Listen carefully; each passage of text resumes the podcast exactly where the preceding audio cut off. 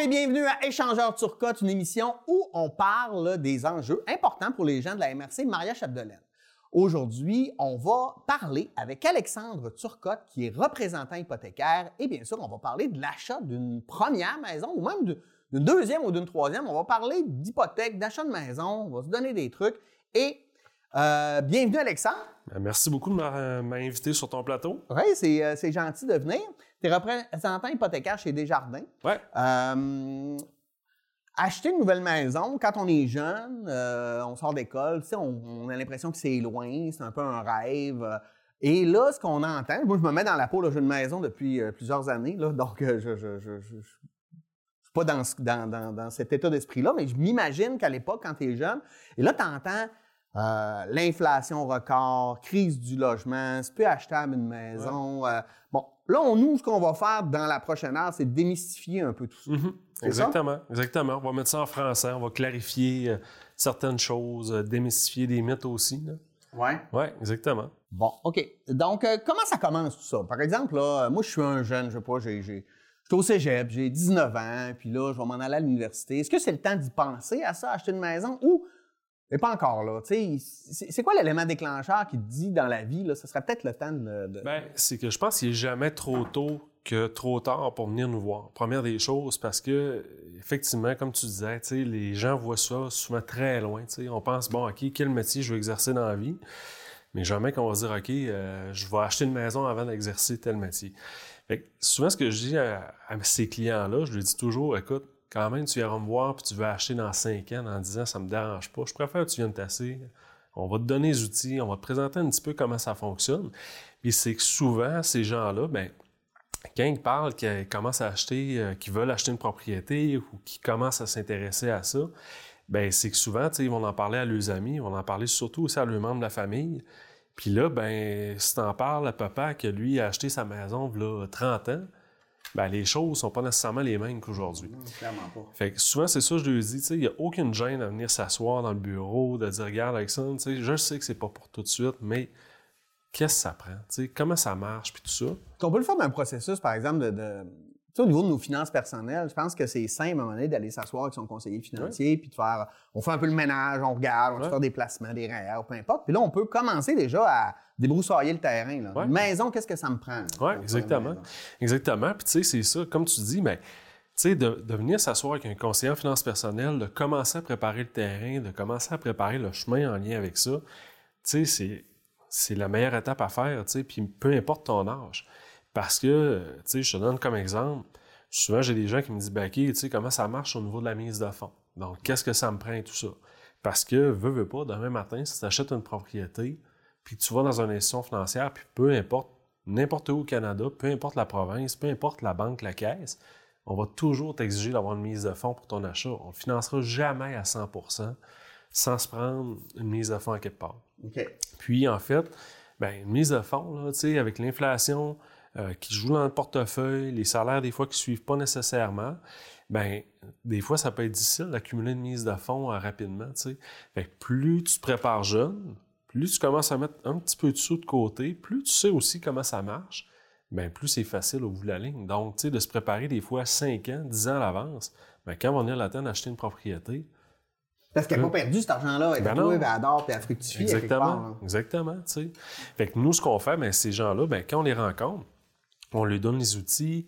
Euh, tu sais, souvent, je, te donne un exemple. Demain matin, si j'ai un premier acheteur qui veut acheter une propriété, euh, il me dit Alexandre, je vais acheter une propriété de 200 000, ça va être ma résidence principale, mais on va lui demander d'avoir un minimum de 5% de mise de fonds. Donc 5 là, de 200 000, on parle de 10 000. Puis on s'entend, tu as des frais de démarrage, euh, tu de bienvenue, là. En tout cas, il y a beaucoup d'affaires ah quand tu ajoutes une maison que tu sais pas nécessairement. Ben, exactement, tu sais. Puis encore là, mais ben, c'est ça, comme je dis, des fois, je, ne veux rien enlever aux membres de la famille, mais tu sais, les membres de la famille vont dire Ah, OK, ça te prend juste ça. Oui, mais c'est ça, tu as des frais d'un bord et de l'autre. Les assurances, les Exactement. Puis souvent, c'est ça que je dis aux gens, tu sais, plus tu es prêt d'avance, plus ce 10 000-là est facile à ramasser. Si j'ai 18 ans et que je prévois d'acheter à 25 ans, ben j'ai 7 ans pour ramasser 10 000. C'est quand même, euh, ça, peut quand même bien se faire, tu sais. Ça, a plus de sens que quand on dit, hey, demain, ça prend 10 000. Ben, exactement, exactement, tu sais. Fait que c'est pour ça que, comme je dis, il n'y a pas d'âge nécessairement pour venir nous voir, pour nous appeler, nous envoyer un courriel, tu sais. Puis ah, maintenant, on est tellement facilement rejoignable avec nos cellulaires, avec les courriels et tout ça. Fait que moi, là, j'adore quand les, justement ces gens-là prennent le temps de m'écrire Ah, Alexandre, tu sais, j'ai envie d'acheter un immeuble locatif, j'ai envie d'acheter ça. Peux-tu me donner les grandes lignes? Je peux-tu venir m'asseoir puis jaser de ça avec toi? Fait que, pour ça, je dis, là, c'est une clientèle qui est le fun avec qui travailler parce qu'ils s'intéressent quand même à ça. Puis que, plus on les prend tôt, plus on facilite le projet après ça. Là, c'est, fou. Là. Ouais. Oui, oui, parce que moi, je me rappelle avoir eu de certaines surprises où là, on finance ma maison, puis je suis, content. Quand il arrive le temps de magasiner les assurances, euh, ça a manqué de faire flopper le projet, dans le sens où euh, là, ça augmentait ma facture par mois à un niveau où, à l'époque, j'avais, je faisais moins d'argent qu'aujourd'hui, il faut dire, où ça m'accotait très serré. Là, je suis devenu mal à l'aise avec mon achat un peu. Bon, avec le temps, ça s'est placé. Là. Mais il y en a plein de choses comme ça. quand tu dis que tu sais les gens, euh, c'est quoi les outils que ça nous prend? Qu'est-ce qu'il faut comprendre qu'on ne sait pas? Là? Mettons, là, quelqu'un qui arrive, un néophyte, là. même un étranger, un immigrant qui arrive, qui veut acheter, qui ne connaît même pas les lois du Québec. Là. Par quoi on commence? Ben, tu sais, en fait, c'est que ces gens-là, quand on les assoit dans le bureau, c'est ça, on jase premièrement de la mise de fonds, puis après ça, on jase des critères d'admissibilité. Moi, la manière que je fonctionne quand je rencontre un, premier acheteur, même un deuxième, un troisième, euh, même des fois des clients qui ont déjà fait des démarches, qui viennent se rasseoir dans le bureau parce que ça n'a pas fonctionné ailleurs, je prends toujours la peine de leur expliquer un peu la mécanique de l'emprunt hypothécaire. Parce que je trouve ça très important de comprendre, OK, comment ça marche. Puis pourtant, là, ça ne nécessite pas d'avoir un, un bac en, finance pour comprendre ça. En fait, la première des choses, comme on se disait tout à l'heure, ça te prend une mise de fonds. Puis la mise de fonds peut être différente d'un projet à l'autre. Donc, tu sais, des fois, j'en ai des gens qui me disent Ah, mais Alexandre, j'ai parlé avec euh, ma tante Ginette au parti de famille, puis elle m'a dit ça prend absolument 25% de mise de fonds. Puis là, je lui ai dit OK, pourquoi 25 Mais là, ils sont pas capables de me répondre. Oui, parce qu'ils ont entendu ça, puis. Euh, Exactement. Mm. Fait que là, je lui ai dit Ben, ma tante Ginette, c'est-tu acheté un immeuble locatif ou elle s'est acheté une résidence secondaire? S'est-tu acheté une résidence principale? Elle a acheté un immeuble Tu sais, as-tu acheté un sixplex? As-tu acheté une maison mobile? As-tu acheté un chalet sur un terrain loué? Donc, ça, je dis tout le temps aux gens, tu sais, quand tu as un projet en tête, là, lâche-moi un coup de fil, texte Appelle la personne qui comprend et qui peut t'aider. Exactement. Parce que là, on lui dit, gars, ce type de projet-là peut impliquer d'avoir une mise de fonds de ce montant-là. As-tu l'impression, je, ne sais pas, là, euh, là je, dis pas ça, mais tu sais, c'est un peu peut-être angoissant ou épeurant d'aller s'asseoir avec toi dans ton bureau. Ben, là, zéro, là, je te sais avec toi, puis il n'y a pas de problème. mais ce qui fait que des fois, on a, on, a l'impression, notre premier réflexe, c'est de se tourner vers, justement, ma tante Ginette, parce qu'elle, elle en a déjà deux des maisons, puis elle en a des, donc, techniquement, elle sait comment faire, tu sais. Oui, exactement. C'est pas ça qu'il faudrait faire. Ce réflexe-là, par exemple, de consulter nos proches, il n'est pas débile, mais il reste que euh, ces gens-là, justement, ils ont, comme tu disais, là, moi, mon père a ben, acheté sa maison en 75. Là, ben exactement, puis je suis tout à fait d'accord avec ça. Puis je les comprends, les gens, parce que, tu sais, on veut, veut pas, on a tous peur un peu euh, de l'insuccès, du, du, du, refus, ou tu sais, les gens, souvent c'est ça, je veux dire, c'est pas de l'information nécessairement que tu accumules pendant toute ta jeunesse pour te dire, OK, je sais comment acheter une maison. C'est que souvent, tu sais comment acheter une maison quand tu es t'es pris au fait. sais, OK, j'ai une maison qui m'intéresse, je dépose un offre d'achat, puis tu arrives dans le bureau d'un représentant hypothécaire, puis là, tu te dis, ben là, ça va-tu marcher ou pas? Parce que je sais pas comment ça fonctionne.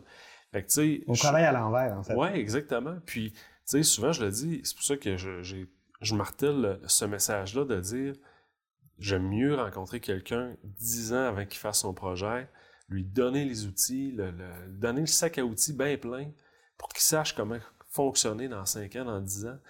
Parce que justement, j'en ai des gens qui arrivent, tu sais, puis sont stressés, puis moi, dans ma tête, c'est sûr, c'est facile pour moi. je fais peut-être 200, 250 transactions par année. Fait que là, pour moi, il y, a moins de stress, mais sais, pour Parce que c'est probablement le plus gros achat qu'on va faire de notre vie. Exactement, exactement. Puis souvent, c'est, c'est pas juste un gros achat, c'est que ça représente un rêve, tu. Je veux dire, demain matin, tu vas visiter une maison, euh, euh, tu, tu, te vois là avec tes enfants, tu te vois là euh, à travailler dans le garage, tu, tu te vois là dans le voisinage, tu te dis hey, j'aimerais ça être là. Fait que, tu sais, quand tu arrives dans un bureau après ça, puis que tu n'as pas tous les outils, c'est là que ça devient stressant pour ces gens-là, parce que, justement, ils savent pas s'ils ont la bonne information, ils savent pas sur quoi se baser pour dire, OK, ça va faire ou ça fera pas. Fait que c'est pour ça que je dis, des fois, de rencontrer ces gens-là, leur donner de l'information, je pense que c'est la meilleure chose à faire parce que justement, on leur donne un coffre à outils pour se dire, ben, tu sais, dans, dans trois ans, dans cinq ans, quand je vais bâtir ce projet-là, je vais savoir qu'est-ce que ça me prend exactement. Oui, puis il y a le fait aussi chez les jeunes, par exemple, on parlait tantôt au cégep ou à l'université, je sais pas nécessairement où je vais travailler, parce que des fois, le travail peut nous amener à déménager. Euh, exactement. Euh, mais c'est quand même correct de consulter, de s'informer, puis de commencer à faire une mise de fond. Oui, exactement. Puis, tu sais, tu m'amènes un bon point parce que le, type de travail, la stabilité des revenus que je génère, c'est un des critères d'admissibilité qui est regardé par les institutions financières.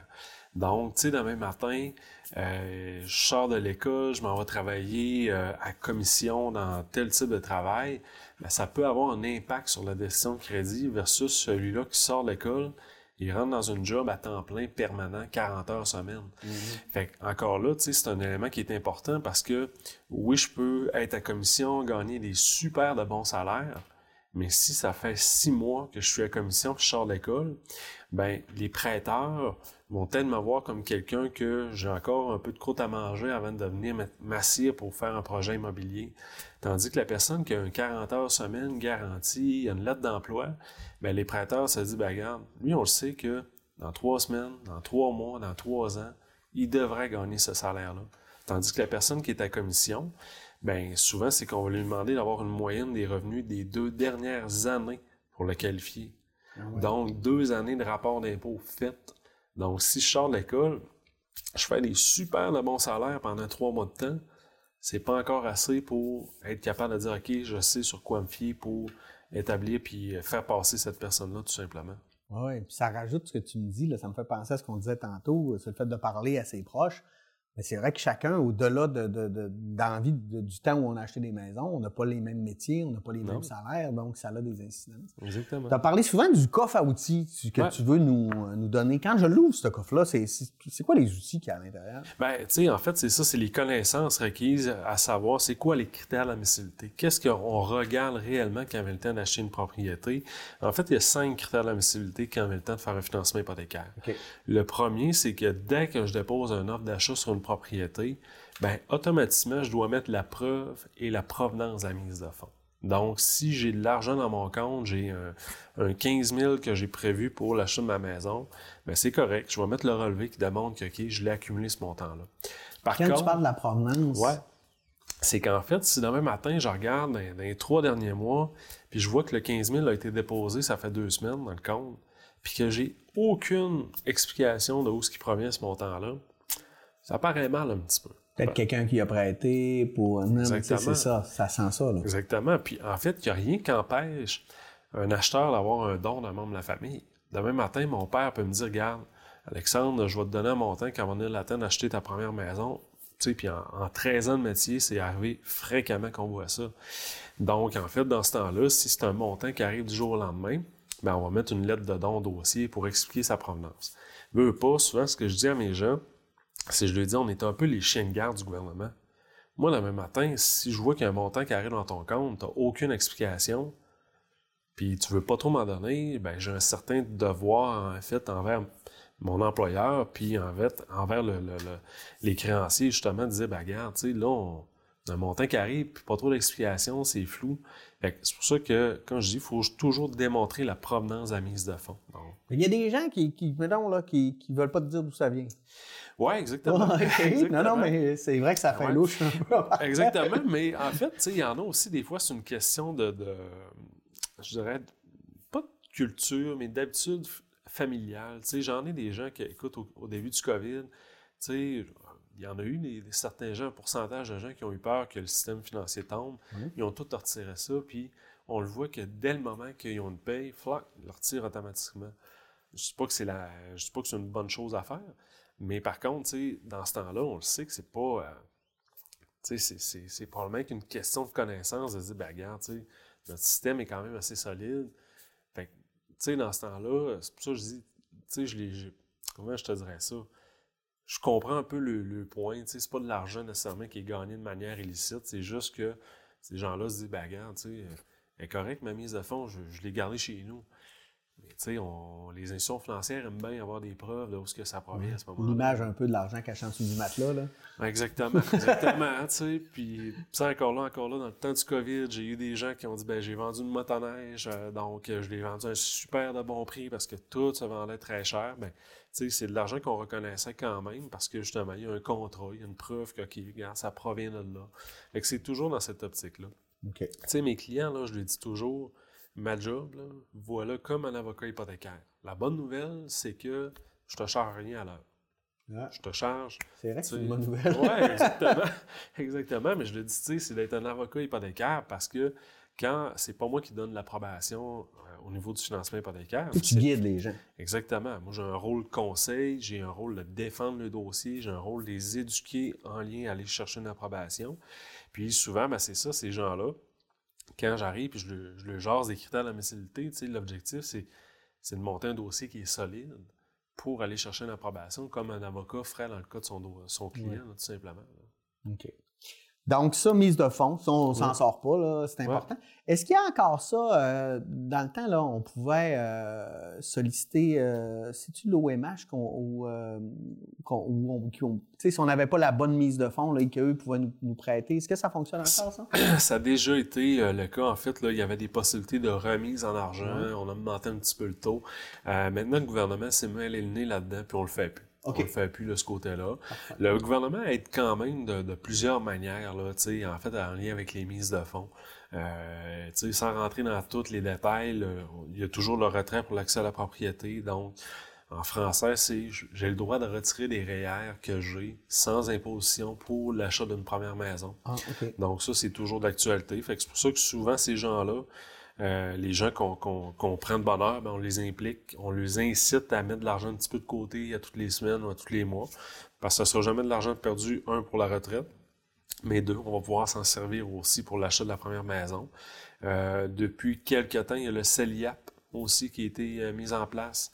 Donc, je dis tout le temps, c'est un peu le cousin du RAP, du retrait à l'accès à la propriété. Donc, là, dans ce cas-là, c'est je mets de l'argent dans du CELI pour retirer dans le cadre de l'achat de la première maison. Fait que tu sais, on pourrait euh, ouvrir la, la, la parenthèse et extrapoler bien gros là-dessus. là. Puis, en fait, il y a aussi l'incitatif au premier acheteur. Donc, l'incitatif au premier acheteur, ça, c'est un programme du gouvernement qui avait un peu, euh, avait un peu passé dans le vide. Parce que c'est sorti à la fin de 2019. Puis, début 2020, ben, COVID. On était d'un autre, autre, monde. Exactement. fait que là, ça a comme. Ouh, ça, ça, ça a passé dans le beurre. Mais dans un cadre où ce que les taux d'intérêt sont quand même plus élevés qu'ils étaient il y a quelques années, c'est, euh, c'est un produit qui est super intéressant. Puis dans le fond, les grandes lignes de l'incitatif au premier acheteur, c'est que le gouvernement, en fait, euh, si j'ai 5% de mise de fonds pour l'achat de ma maison, ben, le gouvernement est prêt à me prêter un 5% de plus. Donc, ça ne viendra pas remplacer la mise de fonds que je dois mettre. Ça, c'est encore là, tantôt, quand je disais démystifier les mythes, c'en est un. OK. Tu sais, j'ai des gens qui me disent, ben là, le gouvernement donne un 5 Non, non. Le gouvernement donne un 5% Si toi, tu mets 5% selon certaines conditions, puis c'est juste qu'il veut se faire rembourser, en fait, 5% soit au moment que j'ai envie. Donc, je peux acheter une maison, dire dans 5 ans, je les rembourse, euh, à la vente de la maison ou à la fin du 25 ans. Ah, oui. Puis ce 5%-là, dans le fond, c'est qu'on doit rembourser 5% de la valeur marchande de la propriété en temps et lieu. C'est que plus on attend, plus elle risque de prendre la valeur, plus ça va nous coûter cher. Mais en même temps, on en a profité quand. Oui, exactement. Puis ça a fait en, en sorte que, tu sais, si je mets 5 et que le gouvernement met 5% ben, ça fait une mise de fonds totale de 10 Donc, je réduis beaucoup de frais. Je réduis mes paiements hypothécaires aussi. Fait que, tu sais, dans le cadre de, de, de taux d'intérêt qui sont plus élevés, comme je dis que ça a déjà été il y a quelques années, ben, ça peut per- permettre à des gens peut-être de, de, de se faciliter un petit peu la vie en lien avec l'achat de la maison. là. OK. Donc là, on a parlé du premier critère, mise Ouais. de fonds. C'est quoi les autres critères que, Ouais. vous, vous évaluez pour. euh, Stabilité des revenus. Donc, Ouais. pour nous, c'est vraiment important, euh, la stabilité des revenus. Puis souvent, je le dis en blague à mes clients, je dis toujours, le, le fameux, ben, écoute, Alexandre, inquiète-toi pas, si je travaille plus là, je vais travailler ailleurs. Si j'avais eu une pièce à toutes les fois, je l'avais entendu, je, je travaillerais probablement plus. Mais là, comme on est en pénurie de main-d'œuvre, c'est pas plus crédible? Ben, en fait, oui, mais c'est le, le- En fait, là, ce qu'il faut comprendre, c'est que dès le moment qu'on fait un prêt hypothécaire, ben, le créancier, lui, veut vraiment s'assurer encore là que ce que je gagne comme revenu, je suis capable de le gagner dans trois mois, je suis capable de le gagner dans six mois, puis dans trois ans. sais. Je le dis toujours comme ça. L'affaire, c'est que dès le moment que j'arrive, puis que j'ai du chômage, j'ai des bonnies, euh, du temps supplémentaire, des, des revenus vraiment variables, mais le gouvernement, puis pas le gouvernement, mais je veux dire, les, les institutions financières veulent s'assurer qu'il y a une certaine stabilité avec ça. Parce que je peux avoir eu un bonus parce que l'entreprise, cette année-là, a fonctionné à plein régime, puis c'est pas un bonus qui va revenir l'année prochaine, ni dans deux ans, ni dans trois ans. Donc, pourquoi je le considérais dans les revenus? Si je suis pas capable de dire qu'il est là dans les prochaines années? Même affaire au niveau du temps supplémentaire, même au niveau du chômage, tu sais. On est dans un secteur où on a beaucoup de travailleurs forestiers qui vont arrêter dans le temps, euh, le temps du dégel. Ben, en fait, dès le moment qu'on a du chômage, ben oui, on va exiger d'avoir une moyenne de deux ans des revenus à ce moment-là. Parce que on veut s'assurer de OK, qu'est-ce que mon client est capable de générer comme revenu pour l'aider à payer cette propriété-là, tout simplement? Comment on fait, par exemple, là, je sais pas, moi j'ai des amis qui sont travailleurs autonomes dans le monde Ouais. des arts. Là.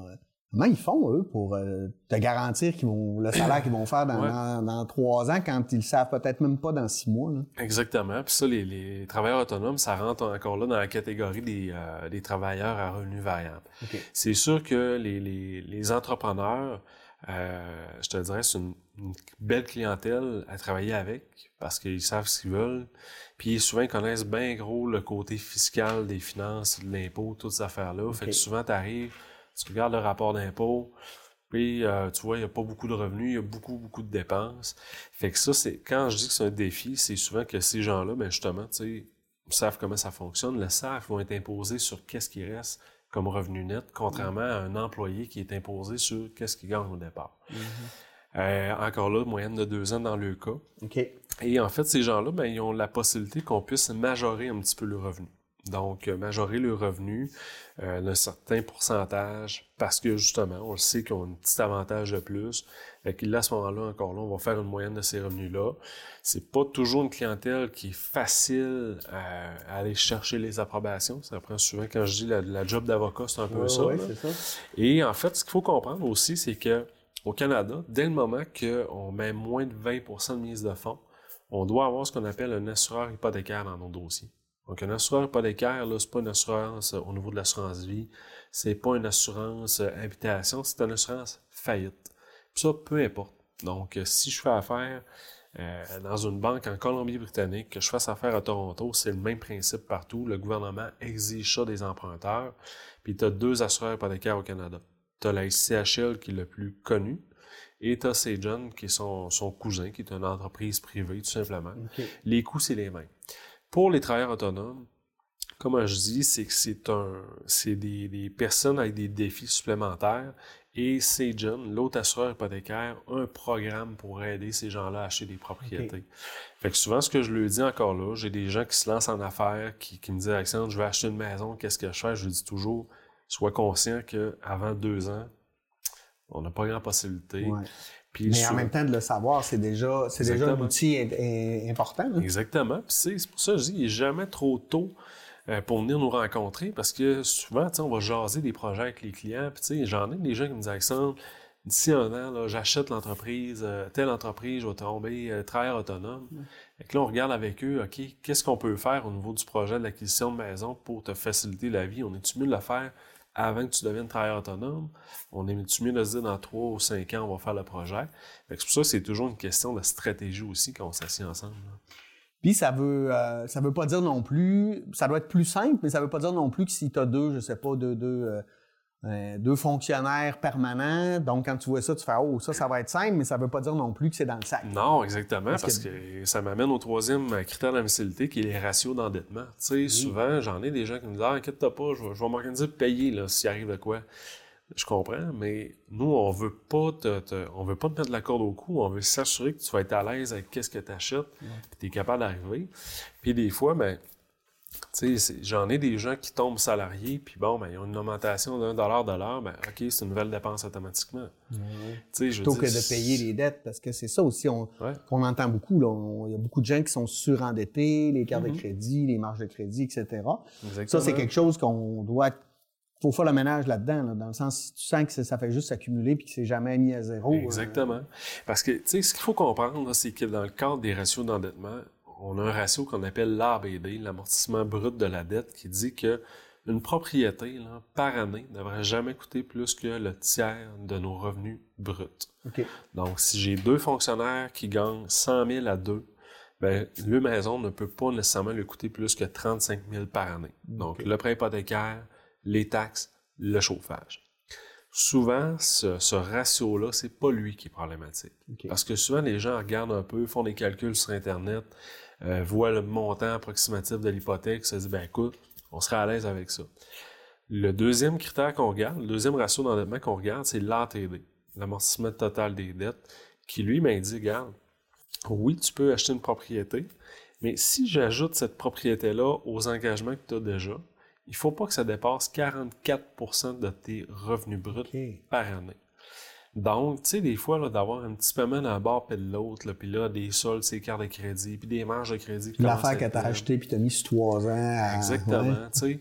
Mais là, c'est ça que les fois, on leur dit. On dit, ben écoute, tu sais, ce prêt-là, il est trop. Fait que là, ta maison que tu étais prêt à prouver, exemple, pour 300 000, à cause de telle dette, ça fait en sorte qu'on doit te permettre d'acheter une maison de 250 000 seulement, tu sais. Fait qu'on regarde beaucoup, beaucoup ça. Parce que souvent, les gens se disent, ben, si j'ai pas beaucoup, un volume total de dette très élevé, ben, je vais, je vais passer plus favorablement, ça va être plus facile que quelqu'un qui a pas mal plus de dettes. Fait que là, je le dis tout le temps, non, non, tu comprends pas. Nous, ce qu'on regarde, c'est qu'est-ce qui sort de tes poches à tous les mois pour payer tes dettes Mhm. et pas le total de tes, tes prêts ensemble. Donc, quelqu'un, exemple, qui a un million de financement au total, puis qui paye 2000 dollars par mois pour ce million-là, va avoir plus de facilité que lui qui a un volume total de 500 000, mais qui paye 5000 dollars par mois. OK. Fait que nous, ce qu'on regarde, c'est vraiment, OK, je génère ça comme revenu, c'est ça qui me sort de mes poches. Donc, ces deux ratios-là doivent absolument être respectés pour aller de l'avant. Fait qu'encore là, des fois, on en a des gens qu'on lui dit, ben regarde, t'as des REER, t'avais accumulé une bonne mise de fonds, on va te faire mettre un petit peu moins d'argent, mais on va te faire payer... De Ouais. là. Exactement. Puis il y en a qui disent Ah ouais, je peux faire ça. J'avais accumulé 35 000 dans mes je pensais que j'étais obligé de mettre la 35 000. Non, non, non. Le gouvernement te permet de sortir de l'argent de tes REER dans le cadre durable, de rentrer à l'accès à la propriété, parce que tu es en train d'acheter une maison. Ce que tu fais avec, ça ne nous regarde pas. Fait que tu peux le mettre en mise de fonds, tu peux partir à Las Vegas si tu veux. Euh, je ne le conseillerais pas. Et en fait, ben c'est ça, tu sais, s'il me reste de l'argent, ok, je peux payer telle dette, telle dette, telle dette, tout simplement. Ça, c'est très, très, très important, ces ratios d'endettement-là. Puis, des fois, le petit message que je peux passer, c'est que j'en ai des gens qui arrivent et me disent Alexandre, je veux me faire préapprouver. Parfait, on se rencontre. On sort la lettre. Euh, ils sont prêts à approuver, exemple, pour 250 000. Puis là, dans leur tête, c'est réglé, c'est canné, je peux dépenser 250 000 pour une maison. Puis là, ils vont ailleurs, puis ça font d'autres engagements financiers en- en attendant d'acheter la maison. Ce qu'il faut bien comprendre, c'est que dès le moment que je me fais faire une préapprobation, si j'ai l'intention de faire un changement dans ma situation financière, On euh, on m'appelle, on me texte, on me dit Alexandre, on m'envoie un courriel, hey, je prévois acheter ça, finalement l'auto a, a lâché, on, veut, on doit acheter un nouveau véhicule, c'est quoi l'impact? J'aime mieux ça que euh, d'être pogné faire l'avocat qui- qu'il faut qu'il jappe fort après ça. ouais, je comprends, je comprends. Ouais. OK, après ça, quatrième critère, on serait rendu où? Ben écoute, je pense que tu es enseignant. Oui. Non, ben souvent, en fait, tu sais, les enseignants, ça, ça, ça évalue les compétences de leurs leurs étudiants. Puis, en fait, au niveau financement hypothécaire, ben, on parle toujours du bureau de crédit. Le bureau de crédit, je dis tout le temps à mes clients, c'est notre bulletin scolaire.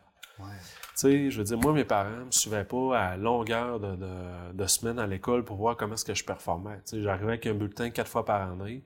Puis ils pouvaient se dire, ben, Alexandre, écoute, en éduc, c'est bon, en mathématiques, c'est bon, français, ouais. On va, faire, on va travailler ça un petit peu. Ouais. Le bureau de crédit, c'est la, c'est la même affaire. C'est un bulletin scolaire pour la matière gestion de crédit.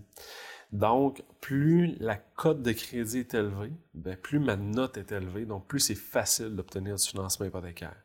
Si j'ai une cote de crédit qui joue entre 625 et moins, parce que c'est une cote qui joue habituellement entre 0 et 900, mais 625 et moins, c'est comme j'ai 65 de moyenne à l'école et moins. OK. Là, euh, je peux me poser des questions un petit peu, euh, comme mes parents se posaient des questions. Pourquoi tu es juste à peut-être le 60? temps de se reprendre en main. là. Exactement.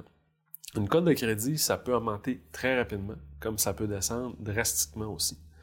Fait que c'est pour ça qu'encore là, tu sais, quand je rencontre des gens, euh, tu sais, que bon, euh, écoute, ils, font de la bonne gestion, mais c'est pas optimal, mais justement, on regarde le dossier de crédit, puis on regarde, OK, c'est quoi qu'on peut faire pour augmenter cette cote-là? Comment tu peux les aider? Exactement, parce que un des éléments souvent qu'on, que les, ben, la plupart des gens ne savent pas, mais le cellulaire est dans, la, est dans le bureau de crédit. Fait que souvent, ils vont tous super bien payer le prêt, mais le cellulaire, là, il y a des retards par-dessus retard, puis, puis des fois, ça va faire descendre la cote de crédit. Je comprends. Puis, un autre élément qui est très important, c'est que souvent, les gens, bon, ben, exemple, j'en ai des, des premiers acheteurs qui sont locataires, vont changer d'endroit, vont aller, bon, vont déménager de tel appartement à tel appartement. Ils en profitent pour changer, exemple, euh, le Bell pour Vidéotron. Puis, euh, des fois, ça peut arriver qu'il y ait quelqu'un chez Bell qui se trompe, envoie une facture, puis là, mon client dit Ah non, moi, je les paye pas. Euh, écoute, c'est leur faute, tout ça. Je dis tout le temps à mes, mes clients, là, paye, puis obstine-toi après paye puis tu chicaneras après parce que si tu te chicanes puis tu finis par pas payer, ils peuvent te mettre un recouvrement dans le dossier de crédit. Puis là, ta cote de crédit, là, malgré tous les beaux efforts que tu fais, là, elle chute drastiquement. Puis ça, ça a un impact majeur. Puis tu sais, souvent, je dis aux gens, ben écoute, si moi je cogne chez vous, je m'assieds à terre, je dis, hey, tu me prêterais-tu 200 000? Puis arriver de un, tu me dis, Alexandre, t'es pas à bonne place, va-t'en ailleurs. Puis deux, souvent, tu vas me dire, ben là, euh, écoute, avant de te prêter 200 000, je, vais toujours même te poser une couple de questions. Là, oui, j'espère. fait que, tu sais, souvent, ça, je dis à, mes clients, je dis toujours, tu sais, si tu arrives avec ta carte de visite, avec ton bulletin scolaire, puis que tu démontres que toi, là, t'as pas peur de t'assiner pour un paiement, puis que, tu as des retards, puis tout ça, ben, est-ce que ça nous met en confiance? Pas nécessairement. Puis ceux qui prennent la décision, c'est des analystes de crédit dans une tour à bureau. Fait que, là, s'ils arrivent et ils prennent euh, la mauvaise décision dans ton dossier, euh, c'est pas. Euh, ils, se font, ils se font appeler dans le bureau puis ils se font jaser un petit peu. Là, c'est pour ça que je dis, des fois, t'es mieux de, de, de, de, payer, t'ostiner après, puis avoir un chèque pour te rembourser, que d'arriver et de dire non, moi je les paye pas, ces affaires-là. L'objectif, c'est d'optimiser notre code ben, de ça crédit. Fait des tâches sur ton dossier, puis ça, ça reste longtemps. Exactement, exactement. OK. Ouais. Parfait. Cinquième et dernier critère? Ben, en fait, on joue bon père de famille. Fait que ça, c'est la première des choses. Encore là, dans le temps du COVID, j'ai entendu des gens me dire Hey, là, vous prêtez pour des maisons que les prix n'ont pas de bon sens, cette mhm. affaire-là. En fait, il n'y a eu aucun financement hypothécaire qui s'est fait qu'on a prêté plus que la maison valait réellement.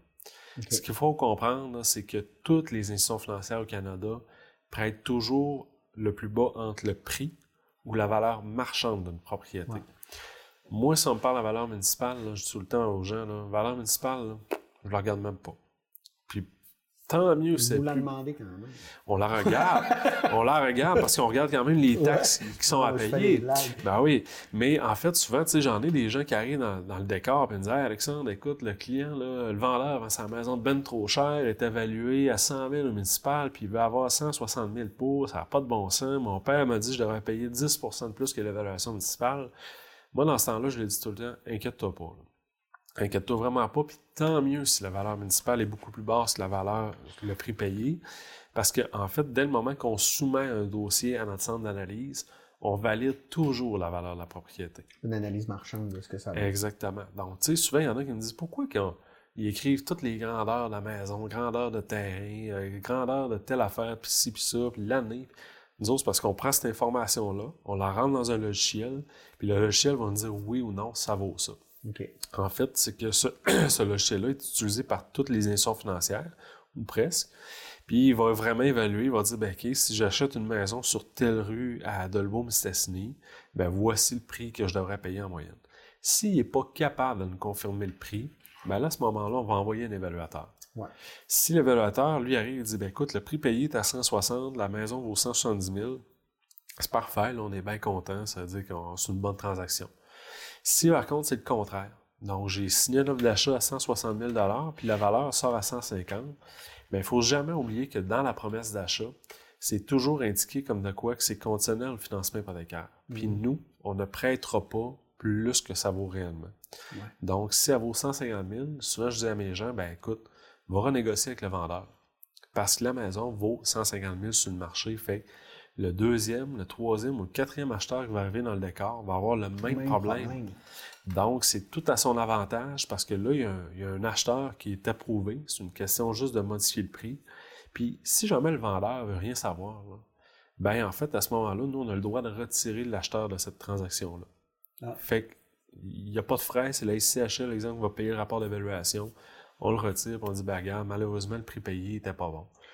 Il y a aussi une question de secteur, je pense, parce que ce que moi j'ai compris, par exemple, moi, j'ai fait faire l'évaluation marchande de ma maison, puis on m'a donné le prix de ce que ça vaudrait, mais en même temps, on dit, mais on a enlevé 50 000 à ça parce qu'on dit dans les secteurs où tu es, ce type de maison-là, tu ne seras jamais capable de la vendre à plus de, de, de, Je veux pas te donner les, les, les montants. Non, non, exactement. Mais, Fait y a ça aussi qui peut rentrer en. en oui, exactement. Exactement. Puis tu sais, c'est pour ça, des fois, je dis aux gens, euh, souvent les, les, premiers acheteurs, puis même un deuxième, troisième acheteur, tu sais, affiliez-vous à un courtier immobilier pour acheter. Parce que des fois, les gens ont cette tendance-là de se dire, ouais, mais euh, justement, tu sais, les courtiers immobiliers sont là pour les vendeurs. Non, non, les courtiers immobiliers sont là aussi pour les acheteurs. Ben, là, tu faire des transactions, donc ils sont là pour les deux. Ben, exactement. Puis c'est souvent, en fait, c'est que les courtiers vont faire aussi une analyse du marché. Mhm. OK, si tu veux acheter telle maison dans tel secteur, exemple de, de, Saint-Félicien, ben, attends-toi de payer de tel prix à tel prix. Mais cette maison-là, si je la prends puis je la mets dans, dans, le fin fond du bois en haut de, de, de elle n'a plus la même valeur. C'est ça. Elle n'a plus la même valeur. Elle n'a plus les mêmes services, elle n'a plus le bain. Exactement. c'est pour ça que des fois, d'avoir des gens un peu comme ça, un courtier immobilier qui est là pour t'accompagner, mais il va te dire, gars, cette maison-là, peut-être vendue trop cher dans ce secteur où ce qu'elle est là, parce qu'habituellement, les ventes disent que c'est de tel prix à tel prix. encore là, quelqu'un qui dit, moi, je veux absolument acheter tout ça, je veux pas me faire accompagner, je suis bien correct là-dedans. Mais comme je dis, il y a ce, critère-là qui est un filet de sécurité en disant, ben, regarde, nous, on va quand même s'assurer que tu payes le bon prix au bout de la ligne.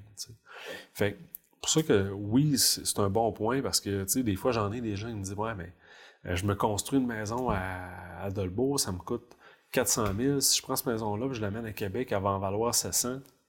Je suis complètement d'accord. Mais justement. C'est pas là que tu as construit. c'est exactement ça. ton terrain va te coûter probablement le triple de, ce que ça te coûte ici. C'est ça. C'est une question euh, vraiment de comparable, de transactions qui sont faites aux alentours qui ont un impact. Fait faut, faut, c'est ça, faut s'accompagner de professionnels là-dedans, je pense. Une fois que tout ça est réglé, là, on a pas tes étapes-là, là, tu es satisfait de tout ce que j'ai. À quoi j'ai pas pensé?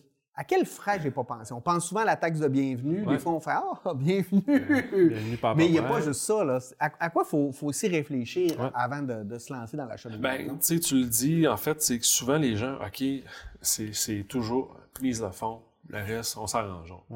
Puis je peux comprendre un peu cette mentalité-là parce que souvent, en fait, les gens oublient que c'est pas un critère d'admissibilité d'avoir de l'argent de côté pour tous ces frais-là, mais ma job à moi, c'est justement de les préparer à ça parce que effectivement, tu as une taxe de bienvenue, tu as des frais de notaire, tu as le mm-hmm. réajustement des taxes aussi. Puis ça, c'est un peu le, le, point que je dis à tout le monde. Je dis ça, c'est le point que tout le monde oublie, le réajustement des taxes. Parce que, exemple, si moi j'achète ta propriété, on se dit, OK, on part chez le notaire le 1er juillet, puis que toi, tu as payé des taxes pour l'année au complet, bien, la municipalité ne te remboursera pas tes taxes. C'est moi qui vais te rembourser la portion pro rata, en fait, de la propriété.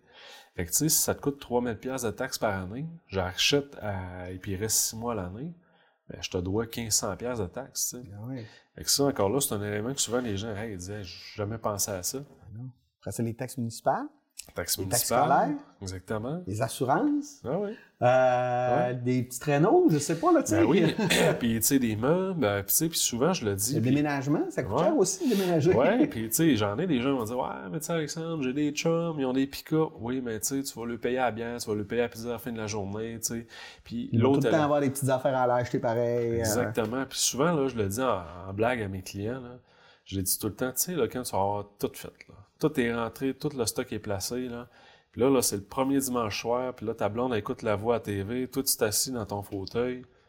Là, maintenant, tu vas voir, le hamster va commencer à tourner, puis tu vas dire, OK, qu'est-ce que je pourrais changer dans la maison? Qu'est-ce que je pourrais rénover? Puis il y en a gros qui me le disent, me retextent, Alexandre, t'as raison, quand je me suis assis, là, j'ai pensé tout de suite, là, bon, ben, telle affaire, je vais enlever ça, je vais faire ci.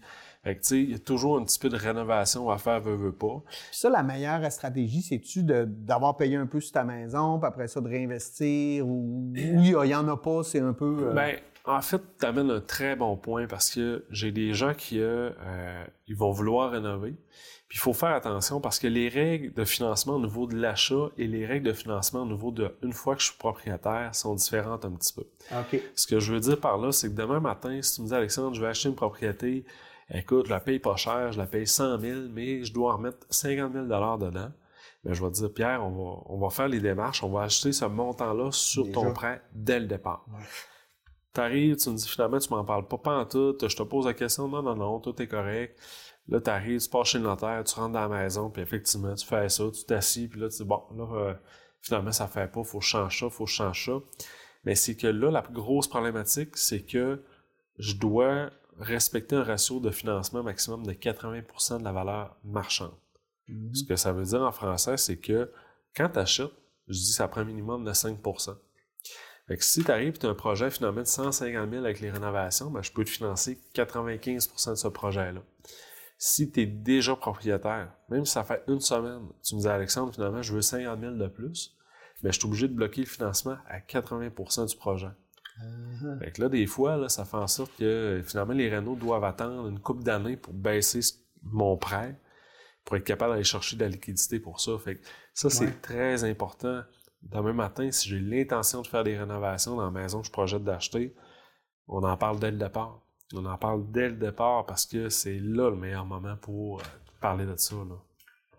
Est-ce que c'est important aussi de faire euh, évaluer, analyser la maison pour les vis cachés, pour, pour avoir un, état juste de qu'est-ce qu'on achète? Le terrain, euh, l'arpentage, je ne sais pas trop. Là, ben, tu sais, effectivement, le point qu'on discute le plus, c'est lui de, de l'inspection de la propriété. En fait, tu sais, faire inspecter une propriété, souvent je dis aux gens, il y a une très grosse différence entre faire inspecter et faire évaluer une propriété. Ah, évaluer une propriété, c'est OK, ta maison a une valeur de tel montant sur le marché en date d'aujourd'hui. Mais l'évaluateur, en fait, peut arriver et mentionner, ben, écoute, tu sais, la maison, euh, il n'y a pas eu beaucoup de rénovation, il n'y a pas eu beaucoup de ça, ou tel élément commence à être euh, être un peu plus magané. Mais en fait, l'inspecteur te donne réellement un bilan de santé de ta propriété. Donc ça, c'est là que ça devient important. L'enjeu majeur, c'est que actuellement, il n'y a aucune obligation auprès des emprunteurs de faire inspecter les propriétés qu'ils mhm. À moins, euh, je donne un exemple, moi, l'institution financière pour laquelle je travaille, ben, si on a une reprise de finances et qu'on la vend à un client, on va lui exiger d'avoir un rapport d'inspection de la propriété. Pourquoi? C'est parce que nous, la maison, là, on la connaît pas. Ben on l'a, repris, oui, mais on l'a pas habité. pour nous, c'est important que si on a un acheteur qui s'intéresse à cette maison-là, ben on veut qu'il achète en toute connaissance de cause. Fait dans le fond, ça, c'est la, seule obligation, mais jamais qu'on va dire à un client, ben, tu es obligé d'avoir un rapport d'inspection. Le rapport d'inspection, on va le recommander fortement. Parce que même si demain matin, euh, j'ai des clients, des fois, qui me disent Ah, ben, mon père travaille sa construction, il peut venir m'aider. C'est vrai, écoute, c'est déjà très bon. Mais ton père n'a pas d'assurance responsabilité professionnelle. Euh, il y a peut-être des éléments, des outils qu'il n'y a pas pour bien inspecter de propriété. Euh, fait que l'inspecteur va te faire un rapport qui va te dire vraiment tout de A à Z. Fait que ça évite des fois des histoires d'horreur. Tu sais, euh, telle affaire qui n'est pas arrivée ou que tu n'as pas vu quoi que ce soit. Tu sais, fait qu'avec un inspecteur, là, c'est, vraiment la meilleure C'est encore plus important quand la maison a de l'âge. Dans le sens, moi, j'ai acheté une maison plus que centenaire. Puis euh, on savait qu'il allait avoir beaucoup d'amour à donner, mais on l'achetait pour le cachet. Mais des fois, il faut faire attention, tu sais, pas juste tomber en amour avec le romantisme du cachet de ta maison, parce que des fois, quand la maison a de l'âge, il y a d'autres problèmes aussi qui peuvent surgir. Puis encore là, tu sais, c'est ça que je dis à des gens, c'est que, tu sais, il faut bien comprendre un rapport d'inspection, même si c'est une maison neuve, là, il peut avoir de quoi. Les normes de construction vont changer avec le temps. Euh, il peut y avoir tel élément qui a été fait, penser que c'était bien fait, finalement, la, norme a changé. Fait que oui, c'est sûr qu'une maison qui a de l'âge, ben, on, on va peut-être dire au client, regarde, fais-le inspecter, parce qu'on veut pas que les gens s'embarquent dans un gouffre financier non plus. Là. Puis, tu sais, le rapport d'inspection, encore là, c'est ça que je dis à des gens, c'est que, OK, écoute, il peut être un pouce de paix rapport. Il y a peut-être des éléments que l'inspecteur n'a pas le choix de mentionner parce qu'écoute, il est là pour faire un job quand même, mais avec lequel tu es très à l'aise. Fait que souvent, euh, de la manière j'en jase, je dis tout le temps, ben écoute, il y a des éléments que, oui, c'est correct, qui sont à changer tout de suite, le plus rapidement possible, parce que ça peut affecter la structure de la maison. Mais il y a des éléments que tu es capable de vivre avec ça pendant plusieurs années. Là, fait, c'est l'interprétation que tu fais de ce rapport-là qui est importante. sais. Mais il y en a qui ne voudront pas s'embarquer, qui sont aucunement manuels. Ben, c'est sûr que ces gens-là, quand ils arrivent avec un rapport d'inspection qui a un pouce de paire, qui a 200 pages, on va peut-être leur dire, écoute, tu fais-tu réellement le bon choix? Là, euh, tu vas être toujours obligé d'appeler mon oncle, ma tante pour venir t'aider. Puis après ça, c'est parce que quand tu vas vouloir faire assurer ta maison, ils vont venir aussi l'inspecter. Puis eux aussi, ils peuvent te demander des choses. Fait que, euh, Exactement. Exactement. Que tu sais pas, là. Moi, j'étais le premier surpris. Il faut, que tu il faut que tu changes ta tank à autre chose. Ah ouais, pourquoi? Ben là, on me l'a expliqué. Ah écoute, j'en avais aucune idée. J'avais jamais eu une maison, mais tu sais, euh, c'est important parce que c'est des frais que tu peux avoir qu'on ne savait pas qu'on allait avoir finalement puis qu'on a eu. Mais tant mieux, là, il n'y avait rien de grave. ben non, c'est ça. Puis tu sais, encore là, je veux dire, souvent, c'est les, les, les, premiers achats de la maison, c'est le première expérience. des fois, quand tu es locataire puis il y a un bris, là, euh, salut, monsieur le propriétaire, euh, il y a eu tel bris. Et puis, le propriétaire arrive, il change ça comme si c'était rien à terre, puis il repart. Et là, quand c'est ta propre maison, là, tu appelles le propriétaire, tu t'appelles toi-même. Ouais, c'est ça. Fait que oui, il y a des éléments, des fois, que tu dis, tu vois ça, ça a l'air super bien, ça n'a pas l'air d'avoir coulé quoi que ce soit, mais qu'il y a il y a quand même un, degré de dangerosité pour te dire, ben, OK, peut-être ça peut briser, puis euh, il va faire des bons dégâts dans la maison. Ouais, puis euh, quand les gens font des, rénovations comme ça, il y en a qui ont tendance à vouloir tourner les coins ronds, fait qu'ils demandent à justement mon oncle, ma tante, ils font des affaires, mais ils n'ont pas de certificat, ils n'ont pas de. Tu sais, il n'y a rien de certifié, ce qui fait que. Nous, on s'est aperçu que l'ancien propriétaire avant nous, il y, en a, il y en a eu plusieurs, tout ce qu'il avait euh, fait, c'était un peu de la merde. Ouais. Fait que là, on s'est dit, OK. Fait que là, on a fait le tour de ce qu'il nous avait dit qu'il avait fait, puis on l'a refait, puis je pense qu'on a, on a bien fait. Fait qu'il faut faire attention aussi de ça. Quand on est propriétaire, on a le goût que ça soit bien fait, puis ça, ça perdure dans le temps. Fait que des fois, c'est peut-être important de payer un peu plus cher pour ça ouais, aussi. exactement. Puis tu sais, ça fait encore euh, référence au fait que, tu sais, une maison, d'être équipée, euh, d'avoir une équipe de professionnels avec soi, là, c'est important, tu sais. Effectivement, il y en a des gens qui vont dire, ben, OK, moi, je fais tout moi-même, puis mais tu sais, ils font, ils tournent les coins ronds, ils savent qu'ils vont vendre la maison, donc mettre des, des, fois des matériaux de moins bonne qualité ou quoi que ce soit. Fait que tu sais, d'avoir, exemple, un contracteur qui vient t'aider, dit, gars, moi, te le faire, il va être fait une seule fois, tu vas peut-être payer plus cher, mais écoute, tu vas avoir des garanties, tout va être bien fait. Non, non, c'est ça. Ben, tu sais, je pense que ça vaut son pesant d'or. Tu sais, des fois, c'est ça, je dis, oui, tu peux essayer de sauver de l'argent, mais tu sais, au bout de la ligne, si ça t'en coûte le double, parce que ça brise, puis tout ça, t'es, es nullement gagnant, là. Fait c'est de savoir reconnaître ses compétences là-dedans. Il y en a qui vont dire, je m'essaye, je le fais, je regarde sur Internet, puis maintenant c'est tellement facile. OK, poser de la céramique, c'est beau, YouTube, poser de la céramique. OK, ça a l'air. Ça a l'air. Ça a l'air pas pire. fait qu'il y en a qui vont le faire. Mais, tu sais, justement. on ne sait jamais quand est-ce que quelque chose peut, peut briser non plus. Mm. Là, on a passé toutes ces étapes-là. Je suis dans ton bureau, là, je reviens, tu, me convoques. Et là, finalement, tu me dis, euh, Pierre, euh, ça fonctionnera pas. Ouais pour X, X raisons. C'est quoi les conseils que tu donnes? Parce que, tu sais, c'est décevant, c'est sûr. Tu embarques d'un projet, tu as le goût, tu en rêves. Là, un nez, tu te fais casser euh, et là, tu sais pas quoi faire. C'est quoi les conseils? Parce que pas que les gens disent Ah, ben, moi, je, jamais je vais avoir de maison, puis les gens sont fâchés, je sais pas trop comment Oui, ben, puis ça arrive, tu sais. Dans mon cas, là, avant d'être dans le domaine euh, hypothécaire, dans le domaine financier, j'avais fait des cours en travail social. Puis euh, moi, dans ce temps-là, tu sais, j'aime bien ça, jaser avec ces gens-là, de sais, je comprends les déceptions euh, et tout ça. Souvent, des gens vont me dire Ouais, mais tu sais, Alexandre, c'est un dossier parmi tant d'autres. Ben, pas nécessairement. sais Moi, là, quand quelqu'un m'appelle, me dirait Alexandre, je t'ai aidé. Tu merci de m'avoir aidé à acheter une maison. Euh, je serais pas là si j'avais pas eu tes conseils. Euh, ça me fait vraiment velours. Ben je suis vraiment content. Puis oui, ces clients-là qu'on n'est pas capable d'aller chercher l'approbation, ben oui, ça me déçoit. J'en ai des clients que ça, ça va de l'air euh, peut-être bizarre, mais oui, je pense à soir en disant Tabarouette, on aurait peut-être pu faire ça, on aurait peut-être dû faire ça de telle manière. Ces gens-là, ben, on va analyser la source du refus. Parce que. Euh, mais tu t'abandonnes pas ton client. Non, euh, jamais, jamais. J'en ai des clients que. Euh, puis des clients, des fois, que tu vois dans notre entourage, tu dis Hey, tabarouette, lui, il a l'air à faire de l'argent, mais tu sais, quand il s'assied dans le bureau, ça va pas si bien ça, ces mm. affaires. Là. tu sais, des fois, il y en a que j'accompagne. Tu sais, oui, on a eu un refus, puis je lui dis, regarde, t'as peu. Là. On va prendre le temps de regarder qu'est-ce qui a cloché, qu'est-ce qu'on peut faire en sorte de s'aider. Encore là, tu sais, il y a des éléments qu'on doit, qu'on va regarder, qu'on va analyser un peu plus. C'est sûr, si c'est la mise de fond le problème, ben là, on met pas, pas trop, pas trop difficile à chercher. Ouais. Mais des fois, tu sais, c'est ça, il y en a que c'est vraiment le gestion de crédit. Ouais, là, c'est plus touché parce que c'est des habitudes de, vie. En Ah fait, exactement. Puis tu sais, j'en ai des gens que, euh, tu sais, bon, au niveau des d'habitudes de crédit, tu sais, bon, le cellulaire, la Vidéotron, ces affaires-là, mais tu sais, je le dis tout le temps, il y en a qui ont l'argent dans le compte, simple parce qu'ils ils pensent pas d'arriver puis de dire de payer ça. sont mal organisés. Ils sont mal organisés. Fait que des fois, on leur prend une heure de temps, là. Puis là, on leur dit, gars, là, tu vas organiser des paiements directs, tu vas organiser ci, tu vas organiser ça. Ou même pour la mise de fonds, regarde, là, on t'organise un virement qui prend de ce compte-là, on va le mettre là.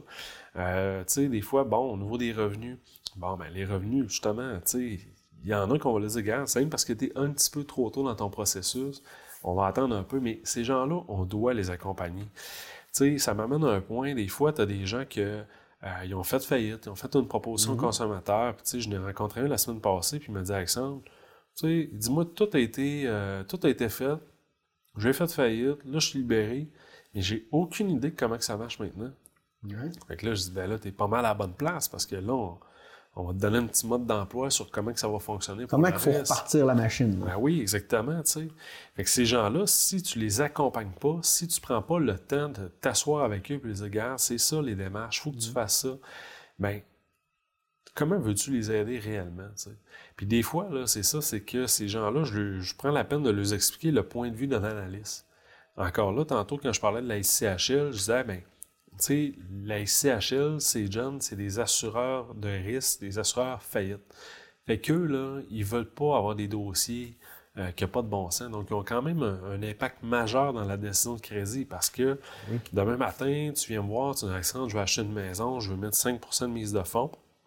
Peut-être la caisse va dire, oui, moi, j'ai pas de problème avec Pierre. On va envoyer le dossier à la SCHL, la SCHL va te dire, non, non, moi, je le veux pas. fait que pourquoi tu le veux pas? C'est parce qu'il y a une mauvaise gestion de son dossier de crédit? Ben, à ce moment-là, on s'assied avec le client et on regarde c'est quoi les possibilités. On peut-tu avoir un co-emprunteur? On peut-tu avoir quelqu'un, une mise de fonds plus importante? Fait que on regarde toujours ça, mais on s'établit toujours un plan de match. Toujours, toujours, toujours. Vraiment intéressant tout ça. Euh, fait que pour, pour mettons, là, euh, là, je sais, toi, tu travailles chez Desjardins, mais tu sais, on peut aller dans n'importe quelle Ouais. institution financière. Le plus simple, tu sais, c'est de vous appeler, de vous écrire, Ouais. prendre rendez-vous. Dès qu'on a cette idée- en fait, dès qu'on a un projet, en fait, c'est de prendre le temps.